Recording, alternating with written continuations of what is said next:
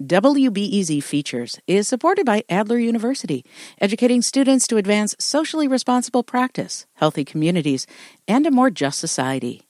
With degrees in psychology, counseling, public policy, and leadership. Adler.edu. There is an old saying that neither snow nor rain nor heat will keep the mail from being delivered in swift fashion. But just how swift, that's debatable. What is being delivered? Complaints by the thousands about slow or no mail delivery in Chicago, especially on the south side of town. WBEZ's Michael Puente reports. Ray Chase arrived to the Henry McGee Post Office in Chicago's Bronzeville neighborhood this week. He wanted to know why a very, very important package hadn't yet arrived at his South Side house. I depend on the post office for my medication, and now unfortunately I'm gonna have to go to the hospital just to get my prescription, which I've been out the last several days. The Navy veteran who served in Desert Storm in the early 90s says slow or no mail delivery is an ongoing issue. I got notices saying that uh, the medicine had arrived about 12 days ago, and I came in and inquired about it. They gave me a form to fill out. So this is by far the worst, and it's not getting any better. And we as Chicago doesn't deserve this. What is that? The service is terrible. Paula Driver is also frustrated. She was with her husband and trying to chase down a delivery. It's the third time it came to get his package. It came yesterday. Jordan, they said they didn't have it, which we knew they had it because the lady came and delivered. She told me it was too heavy, so she's going to leave it at the post office. But I guess they was too lazy to go back there and look for it. People standing in line all the way around here. Driver and Ray Chase, the Navy vet who couldn't get his medication, they are just two of a massive group of Chicagoans who have been complaining for months about the Postal Service. The problems are particularly bad at the Henry McGee office at 46 and Cottage Grove. A report by the U.S. Postal Service Inspector General showed it received some 5,300 inquiries and complaints last year. Other locations on the south side racked up several thousand additional inquiries and complaints as well. Congressman Bobby Rush has been trying to address the issue.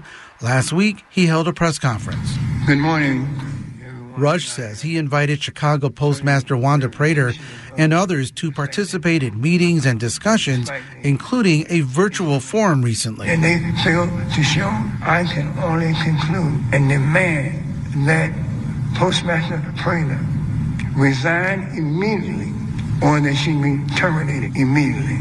Illinois U.S. Senator Dick Durbin is also showing concern. He sent a letter today to Chicago's Postal Service asking for, quote, urgent corrective action.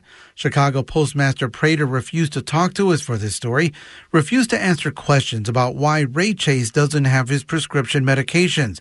In a written statement, her office apologized for the disruption in service at the McGee station.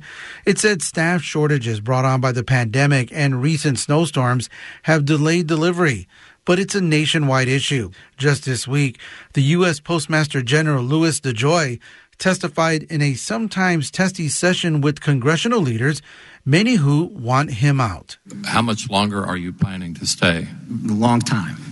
Get used to me. As long as the board approves your staying? Uh, I'm here until I can see it tangibly produce the results we intended to. DeJoy, who was appointed by former President Donald Trump, didn't really say how he's going to fix the delays, but that it's unacceptable, and he apologized to customers. Back on the south side, Chicagoan Lance Matthews says the Henry McGee post office needs one thing more workers. I always tell them when the line is big, look, let's get these lines to moving. But I mean, when they don't got nobody to move the lines, what the people getting aggravated, get some help.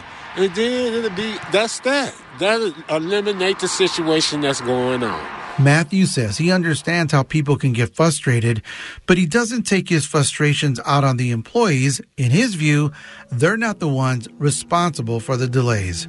Michael Puente, WBEZ News.